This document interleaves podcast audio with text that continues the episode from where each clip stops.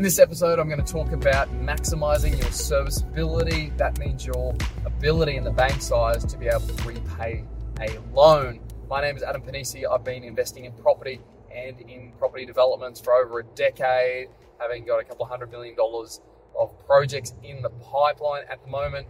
And in this episode, I'm going to talk about how to maximize your serviceability. That means in the bank side, being able to get the biggest loan amount possible, which is really critical if you're building up a property portfolio. There are a couple of ways to do this, but I'm going to talk about actually generating more income out of your properties in particular. So, if you do own investment properties at the moment, there's a couple of ways to get more income from these.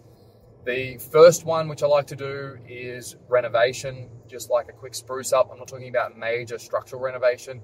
I'm talking about making the property fresh. So, what you want to do is be able to spend money so that it generates more than the money you've spent as a return. So, for example, if I'm going to be spending $50,000 on a property, I want to be generating that as a return. So, that as a 5% return would be $50 a week in return. So, you want to be generating, you know, at least 5 or 6% return in the current market because that's where interest rates are likely going to be. So if you're spending fifty thousand dollars, you want to be getting an extra fifty bucks a week in return on top of that property. Hopefully, you don't you don't need to be spending that much. But the cheapest things to do are paint, carpet, uh, tap fittings. They're the cheapest thing. You know, bench tops. You don't have to replace the whole kitchen. You can just do the bench top. You can even paint the kitchen. I've done that on a lot of renovations back in the day. So you just want to spend the smallest amount of money possible, make the property fresh, so that you're going to attract a better quality tenant and get more rent. So if you can push your rents up, that's going to mean that it's getting giving you back more money to be able to pay the debt uh, on the property and then hopefully put some money back into your pocket. So that's one really easy way to do it if you already own a portfolio. If you don't own property already, have a look at where you can add value really quickly to a property to jump the rent up.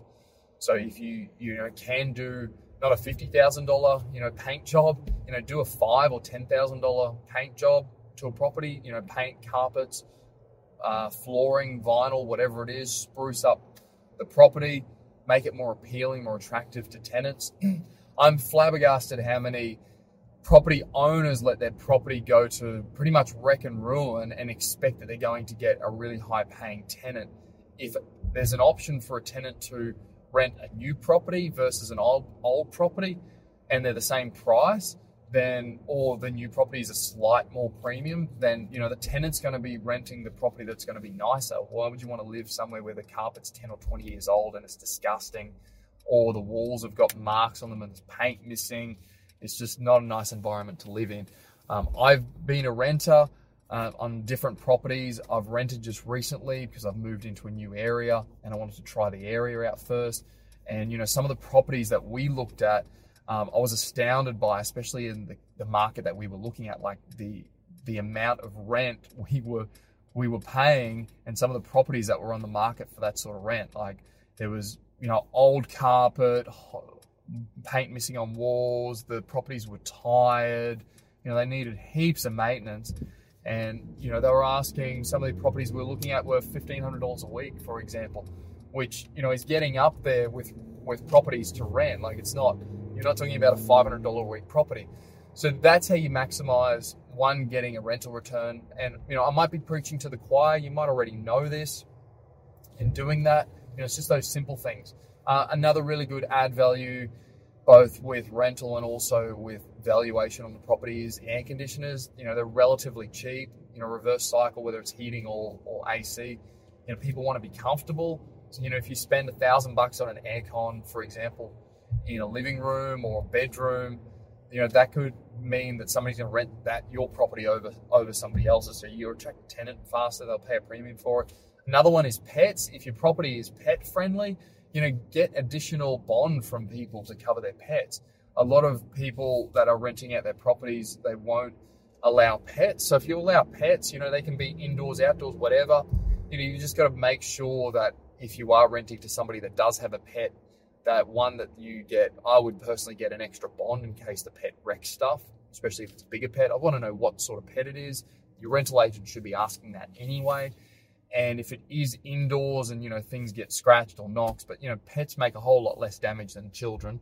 I'd rather rent to somebody that's got an indoor dog than rent to somebody that's got three young kids, for example, because I know what kids are like because I've got a few young kids and you know kids run around, bikes are inside, whatever it is. Dogs are a lot more friendly and a lot more easy on your property than than kids are, especially young kids. So there's that to push the rent up. You know, ceiling fans that can make a difference, but not always, depending on where you are. Um, so that's one way to to maximize your serviceability. Another way is to reduce your expenses. Um, you can only reduce them so far because the bank has minimum expense criteria now. So if you you know you are spending silly money on things, you know just reduce your expenses. I've always been one to live well below my means, um, and you know it just so happens that I've increased my income so much now that it's a lot easier to do it. But there was you know times where I was I was on hundred thousand dollars a year in my job, and I was spending 100 150 dollars a week on rent. So you know I was minimizing my expenses. I still rarely eat out and go to restaurants. You know, that's only generally special occasions. You know, if you're eating out at restaurants a lot, you know, that gets expensive. Um, there's ways to minimize your expense, and that's a way to get your serviceability up, show that you're a good saver, and then put that saving money into an investment. You're not going to get rich from savings, but you will get rich from putting it into investments and having those investments grow. Uh, another really good one to increase your serviceability is not buy every property in your own name. I talk about this in various different videos, and if you want more detail, there are other videos that I do where I talk about the alternates to buying property in your own name. So you buy properties in separate entities that can increase your serviceability as well, and you want to be buying positively geared properties, or at least as a minimum, buying neutrally geared properties so it actually doesn't cost you anything to hold that property. So they're my tips to increasing serviceability and being able to then go and buy more properties and build a bigger portfolio. If you've got value from this video, please let me know. Please like and subscribe the channel and I will endeavor to get you more videos like this. And if you do want to see a specific video done, then please let me know as well.